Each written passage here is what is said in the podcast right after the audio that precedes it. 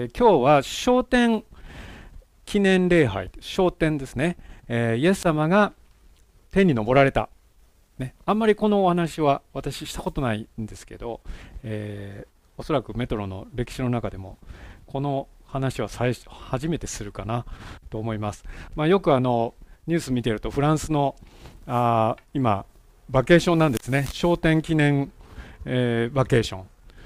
ね。イエス様が天に昇られたって言ってみんなで遊んでるのね、うん、そどうどうなってるのかよく分かんないんですけど、うん、でもすごいお祝いしてるそうですね。でもお祝いするだけのことがあるということを、まあ、今日お話したいと思います。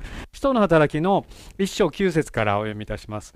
こう言ってからイエスは使徒たちが見ている間に挙げられた。そして雲がイエスを包み彼らの目には見えなくなった、えーイエスが登っていかれる時人たちは天を見つめていた。すると見よ白い衣を着た2人の人が彼らのそばに立っていた。そしてこう言った。ガリラヤの人たちどうして天を見上げて立っているのですか？あなた方を離れて天に上げられたこのイエスは天に昇っていくのをあなた方が見たのと同じありさまでまたおいでになります。これ皆さん信じてますか？なかなか聞き捨てならないびっくりするお話だと思うんですよね。イエス様が復活したイエス様40日弟子たちに現れたりどっか行ったりしてたんですけれども最後に最後とは知らなかったんですね。で今こそ国を再興してくださるんですかってまだそんなこと言ってるんですけれどもでも聖霊を受けなさい、ね、エルサレムから離れないで聖霊を受けなさい。ってね。それで、えー、承認になるために求めなさいって言われた。もうそれ最後ですね。そしたらこう足がこう浮いたんですよね。あのね足が浮いてこうずっとあ登ってっちゃったんですよ。ね、そのジャニーズのコンサートじゃないんだからあ、ね、私ジャニーズコンサート行ったことないですけどあのなんか釣りでこうね行く感じですよね。でも本当に何の仕掛けもない。種も仕掛けもない。そのまま手に登っていかれているのを見ますよねそりゃ。ぼーっと。えー、どうなったの？どうなってんの？話がわからない。全然イエス様、ついつまわからないんですけどみたいな。復活したじゃないですか。ずっと一緒にいてくれるんじゃないですか？って思ってたんですよね。で、本当に皆さん、テンポが速すぎますよね。イエス様が働いた交渉外は3年半ですよ、たった。この3年半で世界を2000年間変え続けてるんですよ。そしてイエス様がよみがえったのは十字架から3日目でそしてそこから40日間だけ弟子たちと一緒にいただけですよ。そして天に昇ってっちゃってその10日後今度の日曜日にあたる10日後のペンテコステに精霊が下って教会が誕生するんですよ。テンポが速くすぎないですか？この IT 時代のねテレワークのね、この時代でもこんなテンポでは進まないでしょうね。本当に何もそんな機会も何もない。そういう便利なものは何もない中でもう時間がものすごい勢いで過ぎていってるっていうこと、ね、そのこととですね2000年間それから過ぎた長さっていうのが本当にこうコントラストがはっきりしますよね。今も私たちはこの方を信じているわけです。でまたここでびっくりするのは同じありさまでまたおいでになります。これはオリブオリブ山というエルサレムのこう谷を挟んで逆側の、えー、小さな丘みたいなところなんですけれども、まあ、そこにですね商店記念協会ってあるんですよ。そこから商店したんだろうと言われてる。そこに教会が建ってるんですね。そう記念するときにはみんな教会建てちゃうの。それで面白いですよね。ですからそこに教会が建ってるからそこに降りてこられるのかまあ、そこの玄関なのかその裏なのか知らないんですけどそこにイエス様がもう一度降りてこられるって約束なんですよ、ね、ですからここがですね、えー、私たちの再臨。イエス様がもう一度来られる。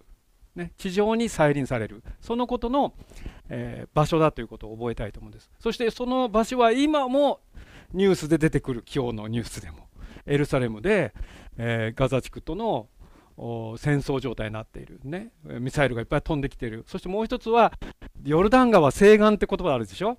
ヨルダン川西岸でも紛争が起きている。ヨルダン川西岸って何ですか？ここですよ。ねあの金のドームを守るんだって言ってえー、イスラムの人が立ち上がってるわけアラブ人がね。そしてそれに対してユダヤ人がこう反対してるわけですよね。そういうまあ揉め事を一緒に仲良く住んでたのにそこはねそういうことが起こってるわけなんですよ。不思議ですね。2000年経ってもまだそこはホットな場所でですね、えー、もう世界中がもう中継をしているようなそういう場所に変わりないんですよ。もういまだにこの場所は注目されている。だからイエス様がもう一度来る時は間違いなくライブ中継できるでしょうね。いつもそこにはライブカメラがあるから。不思議ですね。忘れられた場所ではありません。今ももう最もホットな世界の場所世界の中でも一番注目されている場所の一つですね。神様のもうイエス様がもう一度来られることを待ち望んでいます。弟子たちがの目の前で天に上げられたイエス・キリストっていうのはそういうことですね。そして2番目はキリストの復活と昇天と皇居についてお話をしたいと思いますこの3つの事柄というのは、えー、この最後はあまり知らないじゃないですか皆さん皇居って言葉ですねでこの復活分かりますね。イースターでお祝いしまして、イエス様が3日目によみがえられた。そして、焦点は今読みました。天に昇られた。で、その後ですね。その後どうなったかというとですね、こう書いてあるんです。ローマ人の手紙。8章34節誰が私たちを罪ありとするのですか？死んでくださった方、いや、よみがえられた方であるキリストイエスが、神の右の座につき、しかも私たちのために取りなしていてくださるのです。アメン。イエス様は今どこにいますか？というとですね神の右の座という答えになるわけですだから天に昇られてそして神の右の座につかれたということですね。でこの神の右の座につくことを皇居という言葉で表します。覚えておいてくださいね。皇居、ね、でこの昇天皇居っていうプロセスを通るわけですね。でその時に、えー、素晴らしいことが起こっているわけなんですけれども、えーまあ、この後裁きの話をするんですが私あの2000年99年から6年間ぐらいシドニーのヒルソングのカンファレンスに毎年出たんですけどその中で1回あのラインハルト・ボンケっていう人がゲストで来てたんですね。2万人の正解が4日間5日間行われるんですよ。2万人ですよ。あのオリンピックのスーパードームいっぱいになるんですけどでそこでですね、えー、ラインハルト・ボンケっていう人がアフリカから来たんですね。ここの人はあドイツ人ですね。ドイツ人の宣教師ででこのメッセージをしたんですけどももうね火火が出るような口からもう火が出てるようなすごいエネルギーなんですね。でそのボン家がですねこういうふうに言ったのを忘れられないんですね。皆さん地獄は地獄がありますね。天国もあります。で地獄は神様が人間のために作ったのではないんだって言うんですよね。人間のためにデザインしたんじゃない。皆さん地獄って言うと何を思い出しますか、まあ、私なんか仏教から出てるからね。地獄っていうと閻魔様を思い出しますよね。であの閻魔様を思い出してですね舌抜かれるとかですね。あのなんかすごい怖い人がいてですね。それでもうみんな火が燃えていてですね。そして、まあ、この一時子供に地獄の絵本を読ませるの流行りましたね。なんかこれをなんかこう恐れさせてな言うことを聞かせようという姑息なちょっとね。あの あれだなと思うんですけど。まあでも地獄っていうのがあることは本当なのでそれをやっぱり生きることについてやっぱり恐れが恐れおののいて生きることは大事なことではあると思うんですけれど実はその地獄は人が行くとこじゃないっていうんですよ。それは悪魔を閉じ込める最終的にえとこであって地獄は人のためではない。だからボン家はですねこう手を広げて言うんですよね。私は誰一人その地獄に起こりたくない。だからイエス・キリストを述べ伝えるんだって。でこの10年間で私は1億人の人をアフリカで救うって救いに導くんだってその時言ってましたね。で本当にしたと思います。こんな風な集会なんです彼の集会。もうね見えないんですよどこに何があるのか。これ65万人集まってるんですよ。外で。も1日も2日も歩き続けてここにやってくる人たちがたくさんいるんですよ。それでもう救われてですねもう前来てくださいって言ったらいけないですよね。もう何百何千人というボランティアが一緒に働いてですねそして救いに導いて洗礼を受けさせて教会に結びつけて、えー、そして本当に学びをしていくように彼はですねこのボンケイさんこの方なんですけれども、えー、してるわけですよね。本当に感動しましたもうあの賛美先生が一番感動してたみたいでもう私は本家のようになるって言ってましたね、えー、きっとなるんだろうと信じていますけれども本当に神様はそのような地獄に絶対行かせないっていう情熱を私たちにも与えておられるわけですよね。あもう誰がど地獄行こうが私は知らないって言わないでいただきたいんですよね。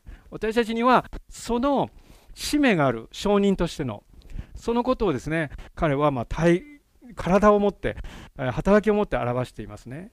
ルカの福音書の16章22節にこの死んだ後どうなるかが書いてあります。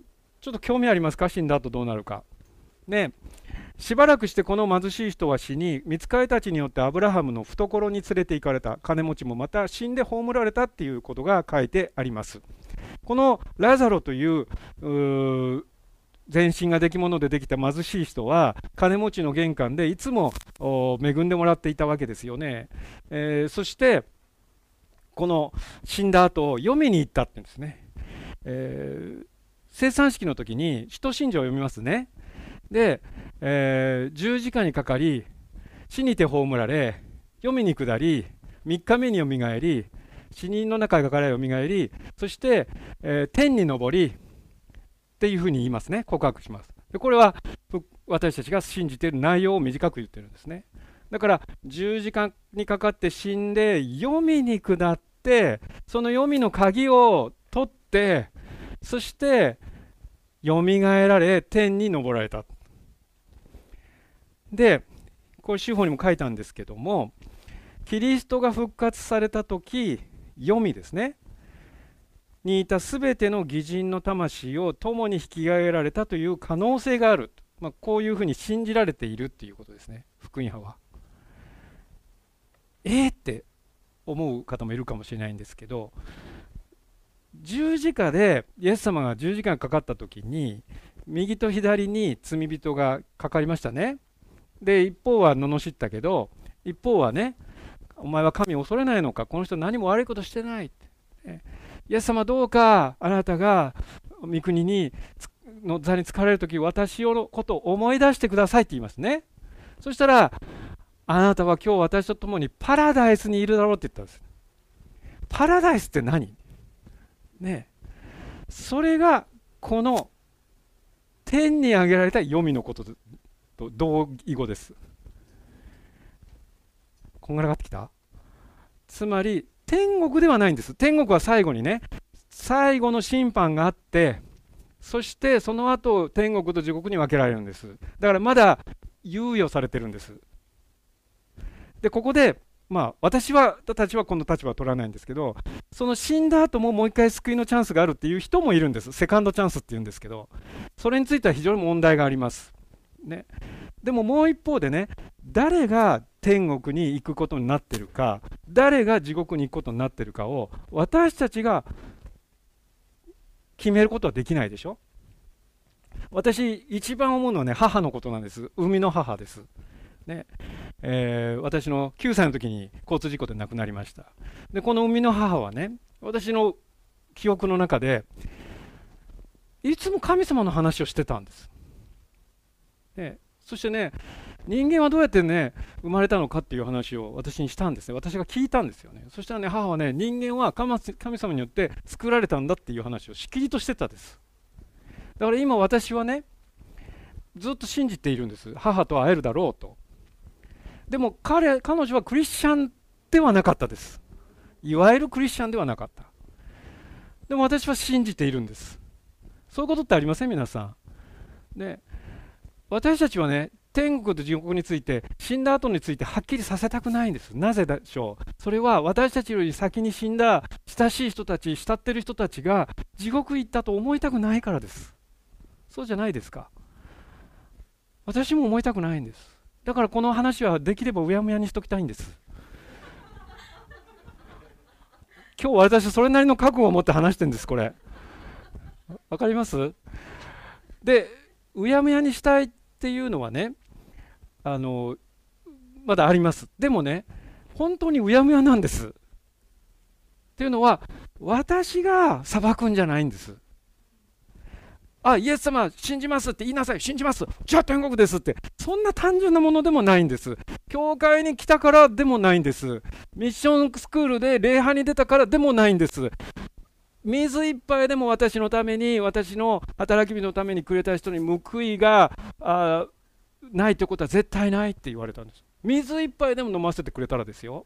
じゃあその水一杯と水一杯なしの人とどう違うんですかって私に分かります？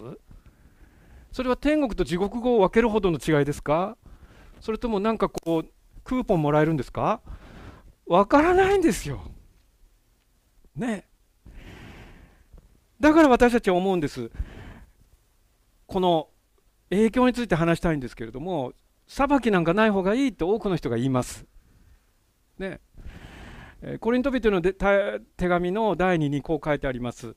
私たちは心強いのですが、むしろ肉体を離れて主の身元に住む方が良いと思っています。そういうわけで、肉体を住まいとしていても、肉体を離れていても、私たちが心から願うのは、主に喜ばれることです。主に喜ばれることです。パウロはこう言ったんです。それはなぜでしょう？肉体は入れ物だって言ってるんです。霊と魂を入れる入れ物だと。精霊が住まう入れ物だ。ね。だからその死ぬということは肉体が終わるってことですね悲しいことですこの地上からなくなるから目に見えなくなるから、ね、先日私たちも、えー、美子先生のおじいさんをあ見送りましたけれども本当に悲しいことです。だけど生きています永遠に、ね、そして読みに行くのかパラダイスに行くのかわからないけれどもとにかくまだ生きています。そしてやがてイエス様がもう一度来られますね。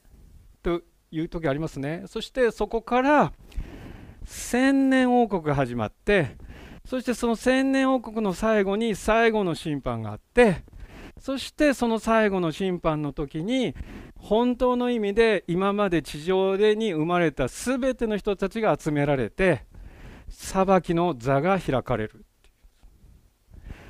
皆さん裁きって嫌ですよね裁かれるのはクリスチャンは逃れられるという説もあるんです。だけど私はそうは信じてません。それは全ての人がそこにいるんです。あなたも私もそこに立つんです。そしてどれぐらい時間が、まあ、時間のもう概念ないから多分ね、そこでは。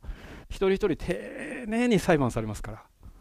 全部やってきたこと、ね、ある人はもうそれはもうなんかビデオで全部流れるって言った人がいますけど嫌だなそれ全部みんないやもうやめてくれって感じじゃないですか？いやもうこんなに素晴らしいムービーは見たことないって思う人います？そりゃあ素晴らしい成人君主ですね。もう隠れたことまで考えたことまで全部ムービーで見られるんですよ。どんだけ一生分かかるですよ。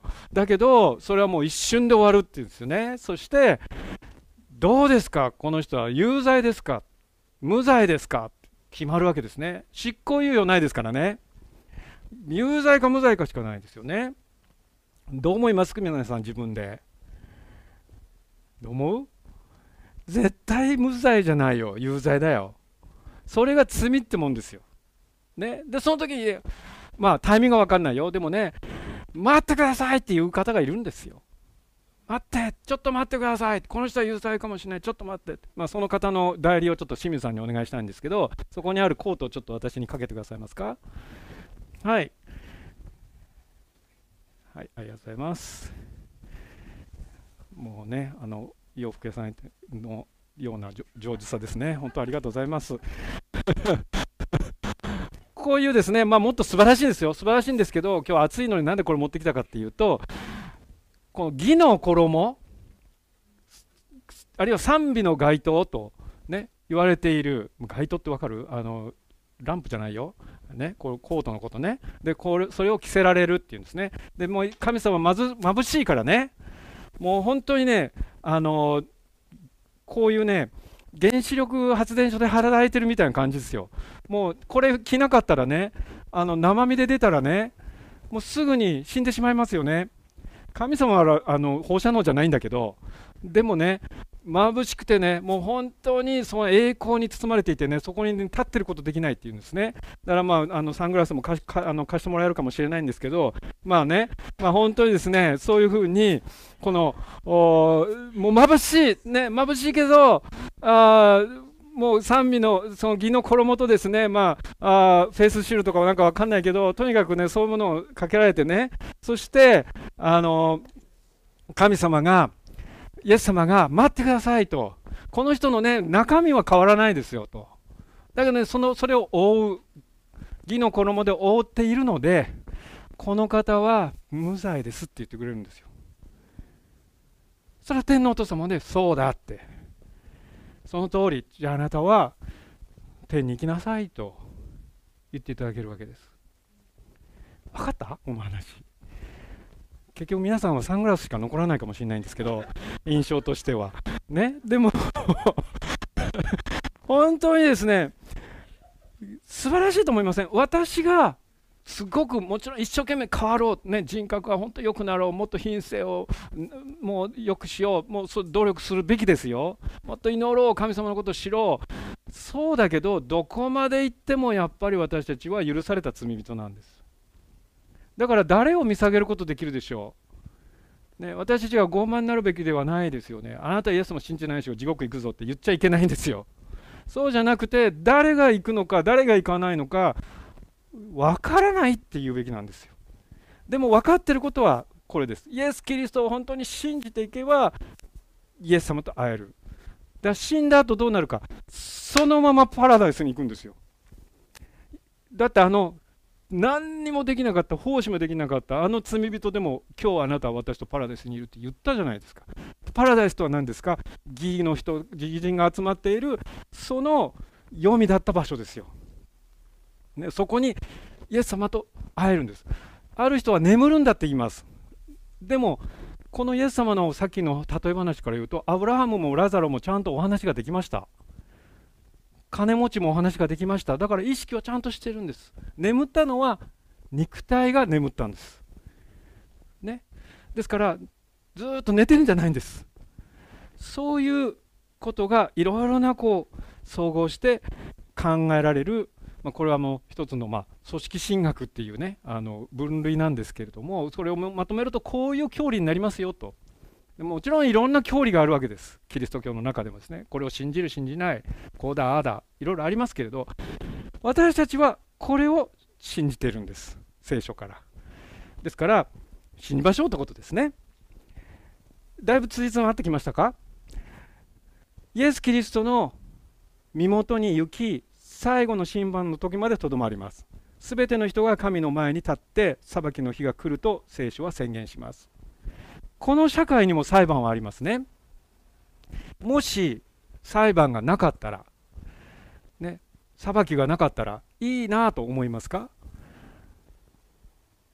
でもね、裁きがないと本当に困りますよ、裁判がないと。裁判がなければ被害者は救われることはありません。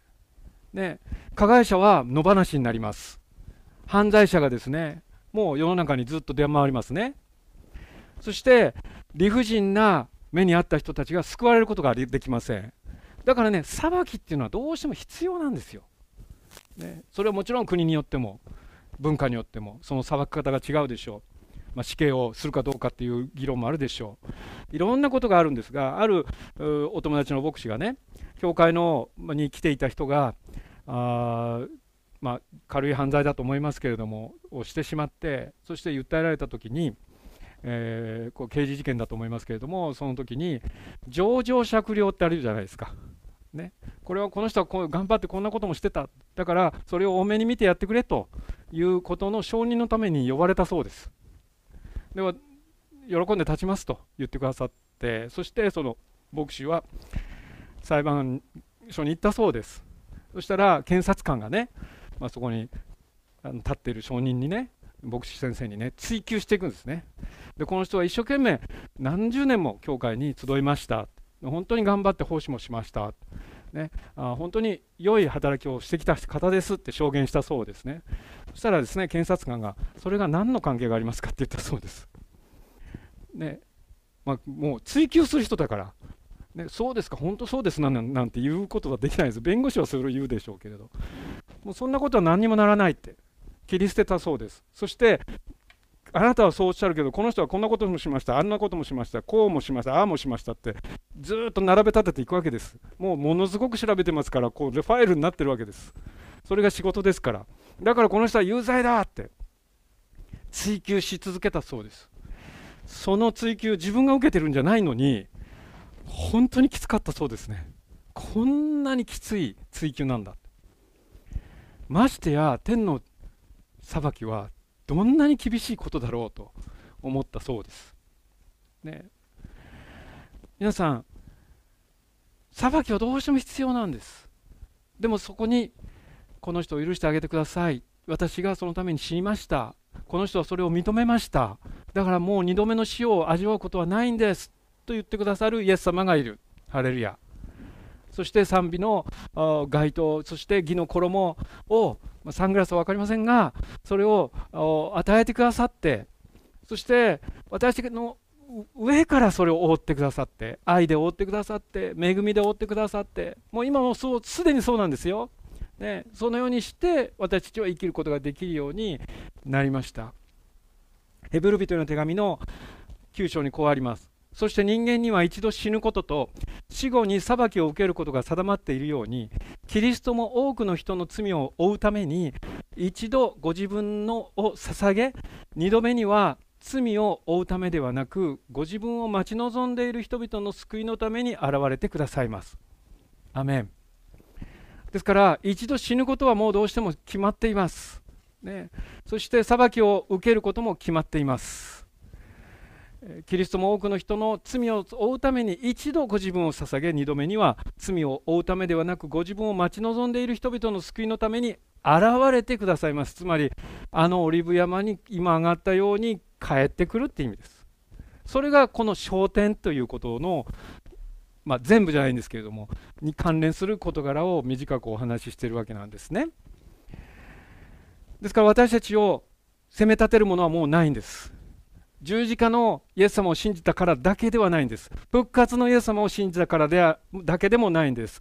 昇天されたイエス様を信じているからであり、そして皇居された右座に疲れたイエス様を信じているからであり、そこから精霊が下ってその精霊を受け入れたからであり、それによって私たちは許されたってことなんです。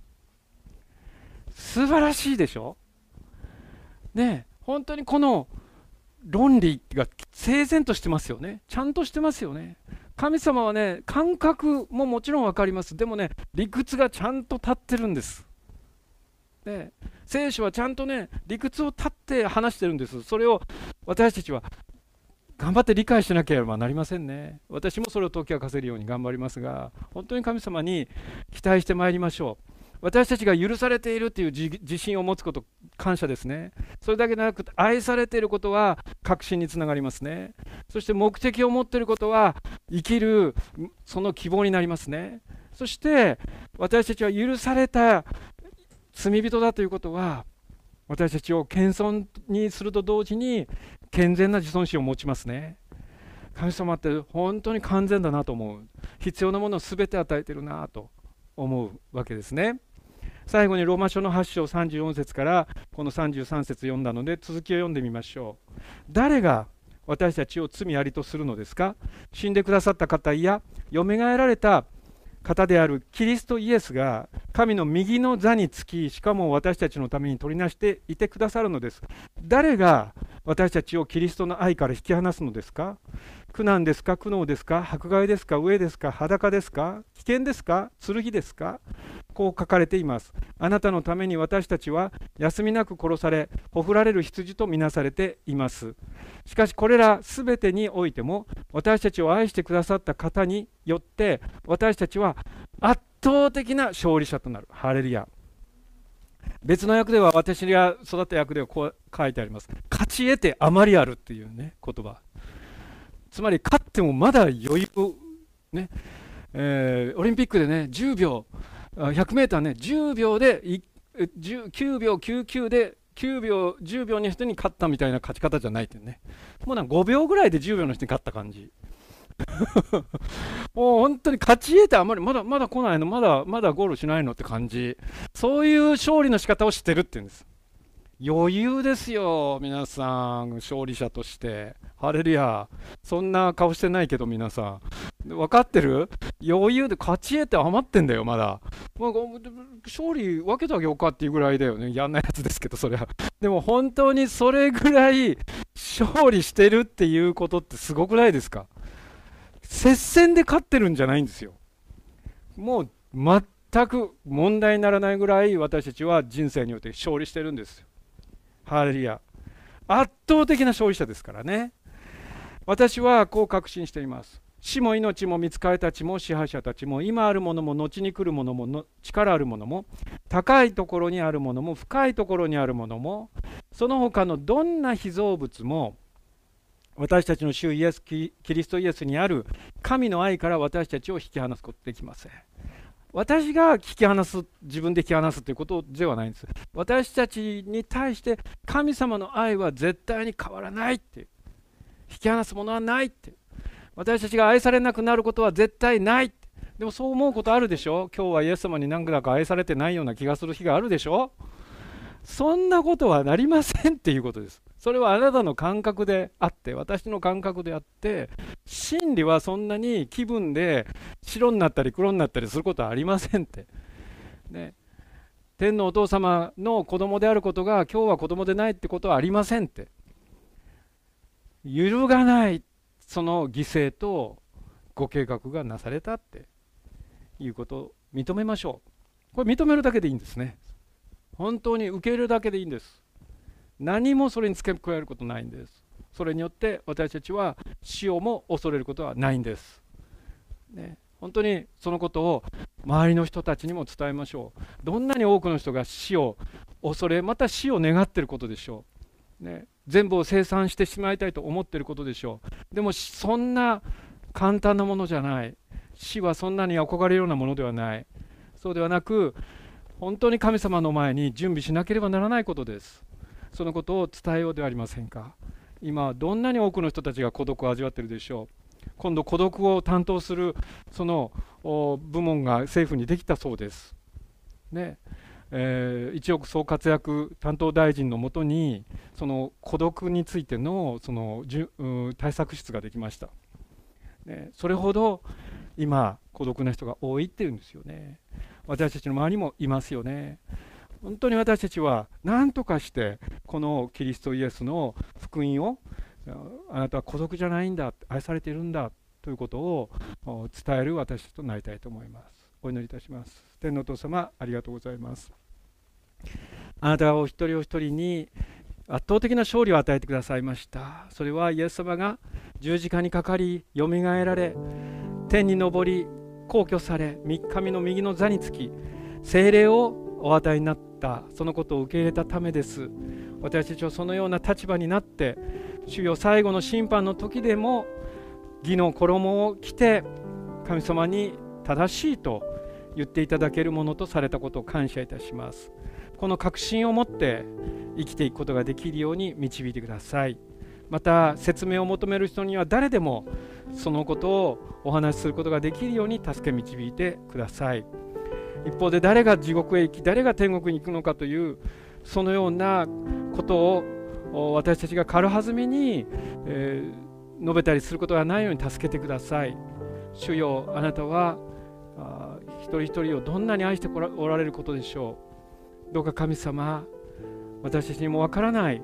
主よそのこともあなたが一番良いこととしてくださることをお願いをいたします。神様昇天記念の礼拝です。来週はペンテコステです。聖霊を本当に求めます。聖霊は私たちが神の子供であることの勝因であると反抗であるとあります。神様どうかその聖霊を満たしお導きください。聖霊のバプテスマを受ける方々がより増えていきますように導いてください。お願いをいたします。今日のこの時感謝しイエス様のお名前によってお祈りいたします。アメン。ありがとうございました。えー、ぜひ本当に神様に期待してですね、えー、またペンテコステを待ち望みながら今週、えー、過ごしてまいりたいと思います。以上をもって終わります。ありがとうございました。感謝します。